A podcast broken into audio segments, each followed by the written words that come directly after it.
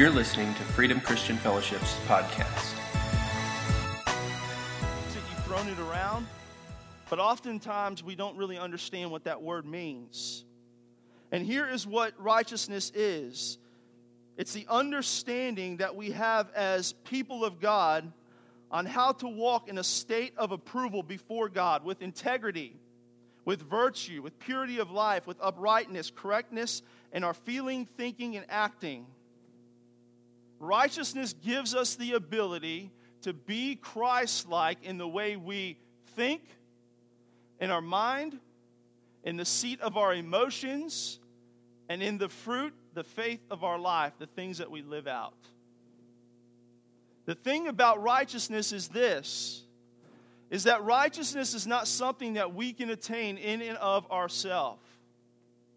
If we could attain righteousness in and of ourselves, then there would have been no need for Jesus to do what he did when he came to earth. So Jesus did it for us. I know maybe this isn't something that you pondered before, but we should. Why did Jesus have to be perfect? Why did Jesus lead a sinless life? Part of the reason is this is that he did it because he was the perfect sacrifice. He was the pure and spotless lamb that was slain.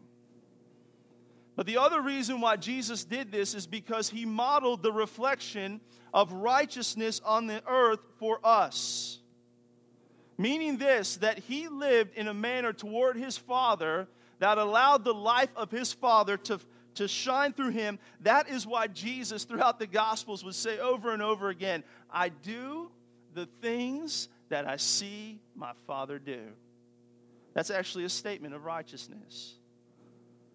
And Jesus lived this out. He lived this out, and He did it as a model for us, but not a model that's something that we can just choose to do. It's something that we must receive from Him. He did it for us. There's a word, a big word, that explains this in the understanding of the doctrine of righteousness, and it's the word imputed, which means this to be placed on and in. And righteousness had to be imputed in us. 2 Corinthians 5:21 says this: God made him who had no sin to be sin for us so that in him we might become the righteousness of God. This is the word imputed. This is the word imputed. That as we've taken on, as we've taken on the righteousness of God, as Jesus has shown us this, this is what it means to be imputed. Righteousness is the reflection of the nature of God and the lived out actions of our life. In Romans 4 2 and 3, it says this if in fact Abraham was justified by works, he had something to boast about, but not before God. What does Scripture say? Abraham believed God, and it was credited to him as righteousness. See, the thing about righteousness is that righteousness has to be lived out. The reason why Jesus has given us righteousness is so that we can live out the nature of the Father on the earth. The breastplate of righteousness is something that God gives us to empower us to live out his calling in our life.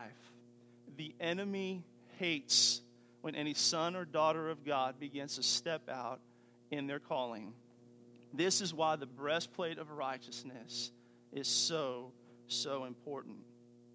So, how does righteousness guard our life? There's two ways that righteousness begins to guard our life. The first way is this is that it protects the mind. It protects the mind. Ooh, I love this. I love this. Righteousness protects the mind. And scripturally speaking, the mind is the seat of our heart from which the Spirit moves. There's different contexts to the idea of the mind. Whenever we talk and we hear about the peace of God that surpasses our understanding, our mind, that guards our heart and our mind, that's one place. But also, there is another place within your spirit, the mind. Whenever the scripture says that we've received the mind of Christ, is that righteousness protects this place, the mind. And here is how the enemy attempts to distort this position in us is by taking our cares and our concerns and throwing them out of context to allow us to begin to worry and be concerned about the wrong things. Jesus said this in Matthew 6 20 through 21. Very simple. He says, But store up for yourselves treasure in heaven where moths and vermin do not destroy, and where thieves do not break in and steal. For where your treasure is, there your heart will be also. Jesus is making a point here. And he's saying, Listen, whatever controls the value of your heart is going to control you. See, the reality is, is that the enemy understands that, and what the enemy attempts to do is to get you to bite on a lie about your future, the cares of this life. If the enemy can get you diverted by the cares of your life and try to spin those things out of control in you in the way that you think about them, then you will be sidelined from what God has called you to do. And the only way that you can combat those lies is through understanding your righteousness. And so the enemy comes in and he begins to sow lies. But our righteousness begins to tell us that we serve a God who cares about our yesterdays, that he's dealt with the hurts and the rejections of the past. Don't raise your hand, but have you ever been tangled up in a place of understanding that you know you're called to do something, but something in your yesterday, something in the way of a failure, something in the way of a hurt, something that happened to you, that keeps popping up. And what that is, is an all out lie that tries to get you to devalue or, or not understand the righteousness that Jesus Christ has given you. And so what God does is this, and part of righteousness is this, is redeeming us for this purpose and reconciling those things in our life that the enemy has attempted to use to destroy us so that our yesterdays cannot cripple us anymore. So that the things of the past cannot cripple us anymore. But the only way you're going to understand that is by firmly understanding and allowing your mind, the seat of your heart, to be guarded by the identity of Christ Jesus in you. If all that you are identified by is your past and the mistakes and the garbage of yesterday, then you will be a victim to that. And anytime the enemy chooses to come in and plant a lie and remind you about a yesterday, you're going to fall victim to that. And the reason why Jesus has given us righteousness and it's a breastplate on us is for the very purpose, the very purpose of being able to stand up in the identity that He's given us. We have a God who cares about our today, that He understands the burdens that you're walking through. And He says, Listen to me, I'm going to take care of you. I'm going to walk you through this. I'm going to walk you through this deep water you're walking into this high mountain that you're climbing. We have a God who protects our future. He protects our future. And until these areas are secured in our understanding, the seat of our mind, the idea of righteousness can be tampered with. And so we have to go to Christ Jesus and we have to allow the Holy Spirit to make the reality of the protection and the identity of Jesus Christ a reality in our life. God, if you died for me, if you laid down your life, you care for me. You call me a son. You call me a daughter. You call me an overcomer. You've promised to take care of my tomorrow. You've promised. You've promised. The seat of our mind. But then, the second place that righteousness protects is this is our emotions. Our emotions. And our emotions are the overflow of our mind. And the enemy understands that if he can twist our understanding about the, the goodness and the identity of the Father in us, he can begin to tweak on our emotions. Listen to this in Philippians 4 8 and 9. It says this Finally, brothers and sisters, whatever is true, whatever is noble, whatever is right, whatever is pure, whatever is lovely, whatever is admirable, if anything is excellent or praiseworthy, think about such things. Whatever you have learned or received or heard from me or seen in me, put it into practice, and the God of peace will be with you. There are times that the enemy attempts to twist on our emotions to begin to pull us out of a place of understanding of what God has spoken and said to us to remove us from our future. And the only way, the only way that we can settle that within our emotions is to fix our eyes firmly back on what Jesus and who Jesus is. Whatever is pure, whatever is lovely, whatever is noble, whatever is true, whatever is admirable, if anything is excellent or praiseworthy, think on these things. What happens when we do that? What happens when we begin to fix our eyes and begin to fix our heart on these places? What happens when we're in the turmoil of the place of our emotions that are being twisted around and the enemy is working overtime on our emotions? What do we do? How do we stop that? How does righteousness play into that? Righteousness plays into that when we choose for a second to stop and to fix our eyes on the truth of who Jesus is. And the scripture says something powerful and miraculous happens. As we begin to fix our eyes on Jesus, on the truth of who he is, Bible says this, then the God of peace comes and is with you. He is with you. He is with you. There's no soldier in the Roman army that would dare go into battle without his breastplate. He would feel naked, he would feel vulnerable. And there's a, there's a reason why Paul makes the connection between the breastplate being righteousness in our life. Because if we cannot come to a place of understanding what Jesus did for us by giving us and making us the righteousness of God, if we can't understand how that identity comes and is in us and shapes us and begins to mold us so that we can begin to approach the Father and understand that He is for us, that He takes care of our yesterdays, the pains of yesterday, that He's big enough for today, and He's certainly got our future covered.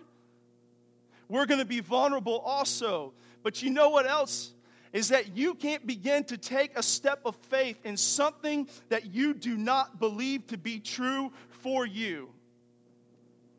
And I want to explain this. Justin, come on up, man. I'm going to drop this short.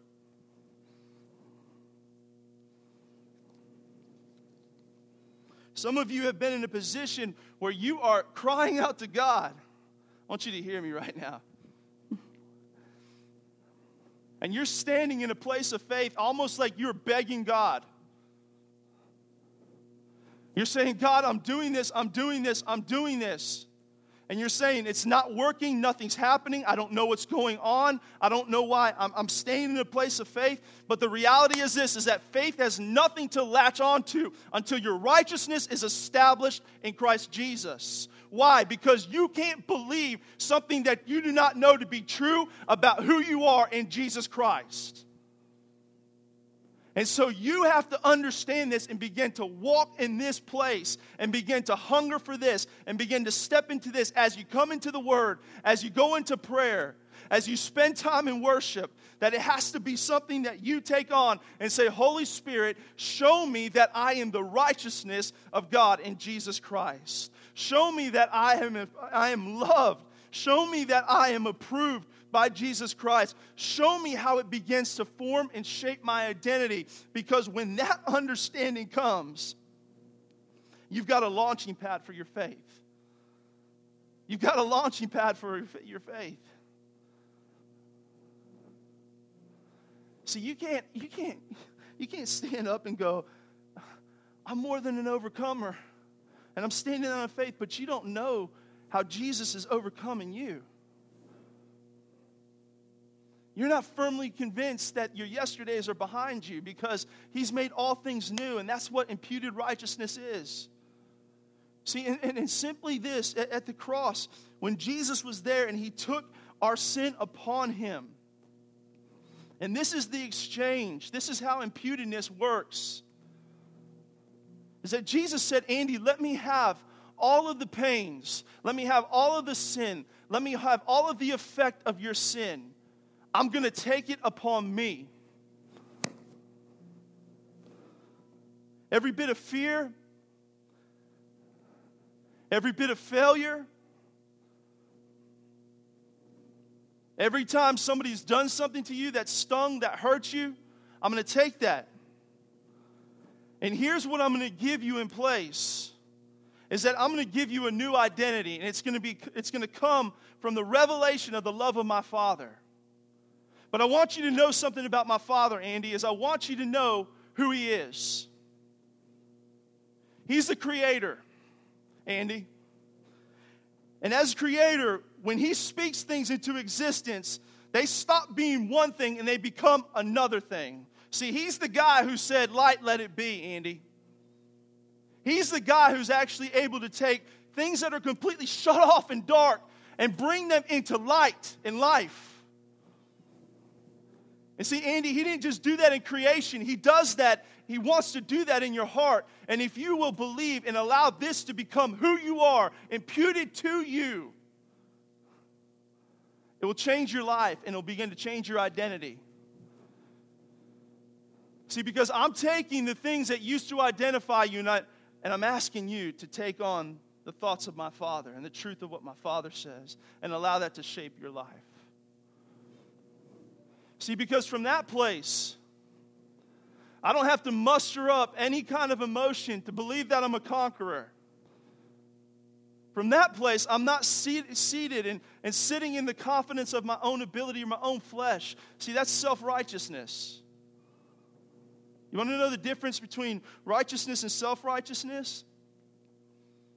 Is anytime you do something that you think is praiseworthy that makes God love you more, that's self righteousness. Anytime you think you do something where you think you deserve a badge or you deserve something and you say, God loves me because I did that, that's self righteousness. Because the full measure of the love of the Father was shown to you at the cross. And so we don't stand in our own confidence. We don't plant our foot of faith off of our own confidence or our own ability. Instead, we launch off of the confidence that we have in the righteousness of Jesus Christ because of what he said. How does this happen? This week, as I was thinking about this and, and saying, Lord, how do we how do we put this into action here? How do we put this into action? Righteousness is in action. It's something that we have to begin to move and take a step toward. As God speaks something in us, as He begins to tell us something, we need to begin to move toward that truth. And so, for some of you today, you need to start doing what God has called you to do. Start doing that which reflects the reason why you were brought into redemption. You know what's so powerful about weeks like last week when we have things that are prophetic and they move and they speak and they do these things is that they begin to launch a measure of this righteousness in us. It's the thoughts of the Father, it's the identity of the Father, it's the truth that the Father sees you and loves you. And that's so critical and so important. But you know how to stop a prophetic word dead in its tracks? It's to not take a step of faith toward it because it's the clearest opportunity that you have to understand what God is saying and to begin to move. And so, for every one of us this morning, we need to take a step toward something that reflects the reason why we've been brought into redemption. Some of you know what that is. Some of you know what God's called you to do.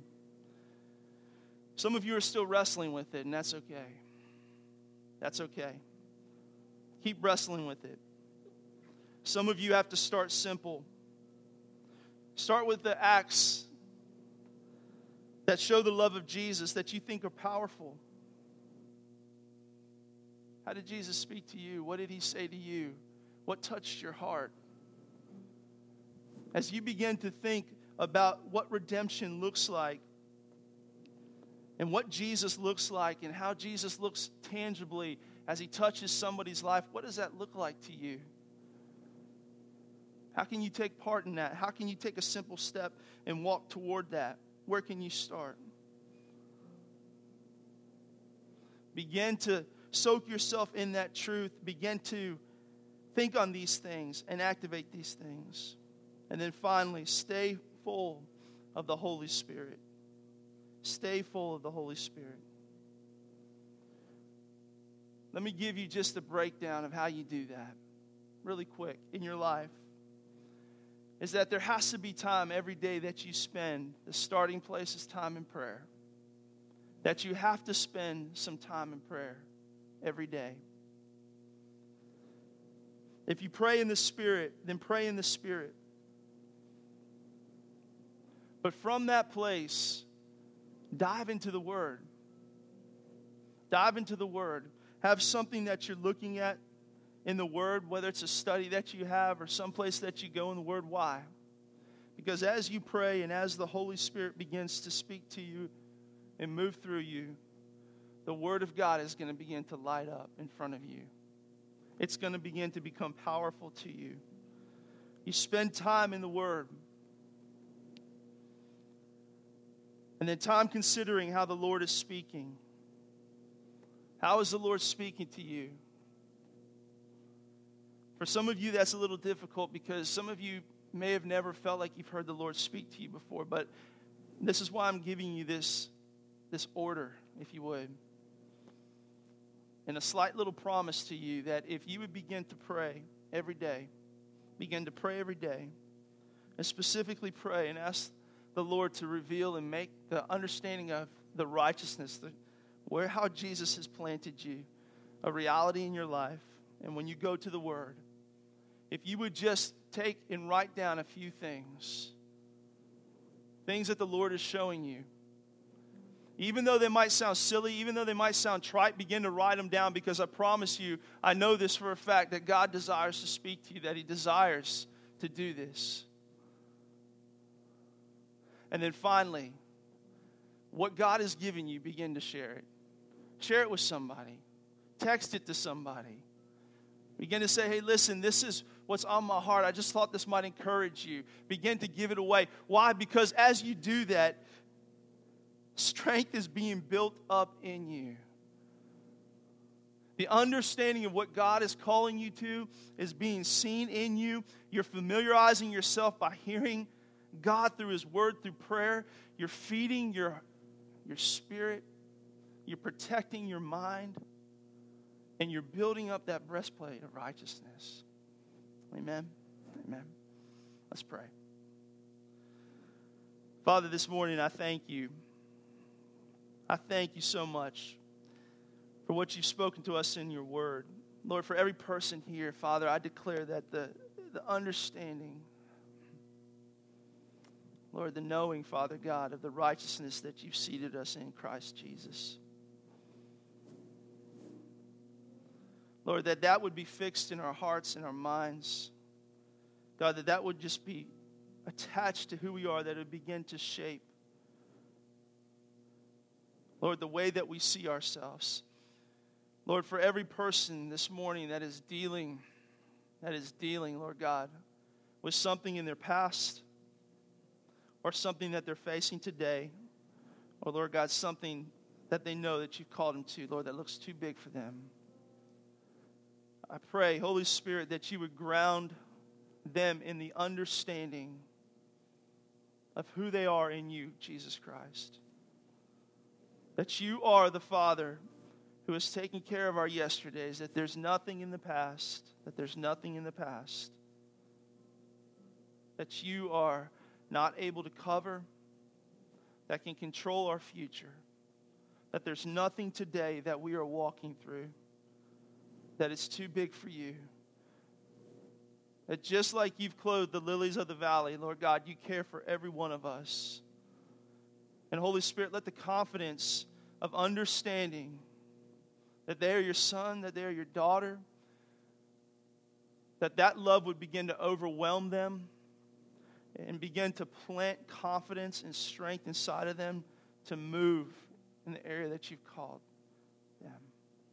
God, I pray, Lord God, as we begin to just anchor ourselves in the truth of your word and as we begin to saturate ourselves in that, that you would begin to speak to us, that you'd begin to fill us and it begin to spill over in our life, that it would be contagious as we share it, Lord God. Lord, we thank you for that. We thank you for the strength. And Lord, that there is not one lie that the enemy could ever plant that is bigger or more powerful than the truth, Jesus, of who you are in us. Thank you, Jesus, for that. Amen and amen. Amen. You stand to your feet.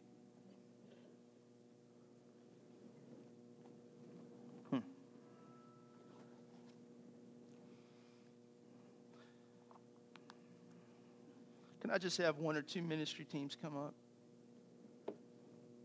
This morning, if I know many of you came up and received prayer at during communion, but if you need prayer for anything that you're walking through, we want to be here for you. Maybe it's a relationship that you're walking through or something that's going on in your physical body. We want to pray for you. We want to stand with you. We want to love you. We want to be there. Just wrap our arms around you. We know God does powerful things. It's who He is. He is faithful, He is good, He is true. Amen. He is faithful, He is good, and He is true. Let me just uh, bless you. Father, thank you for every person. Declare your blessing, your grace, and your mercy upon each one of them. In the name of Jesus. Amen. If you need prayer this morning for anything, come up. We love you so much. We'll see you Wednesday.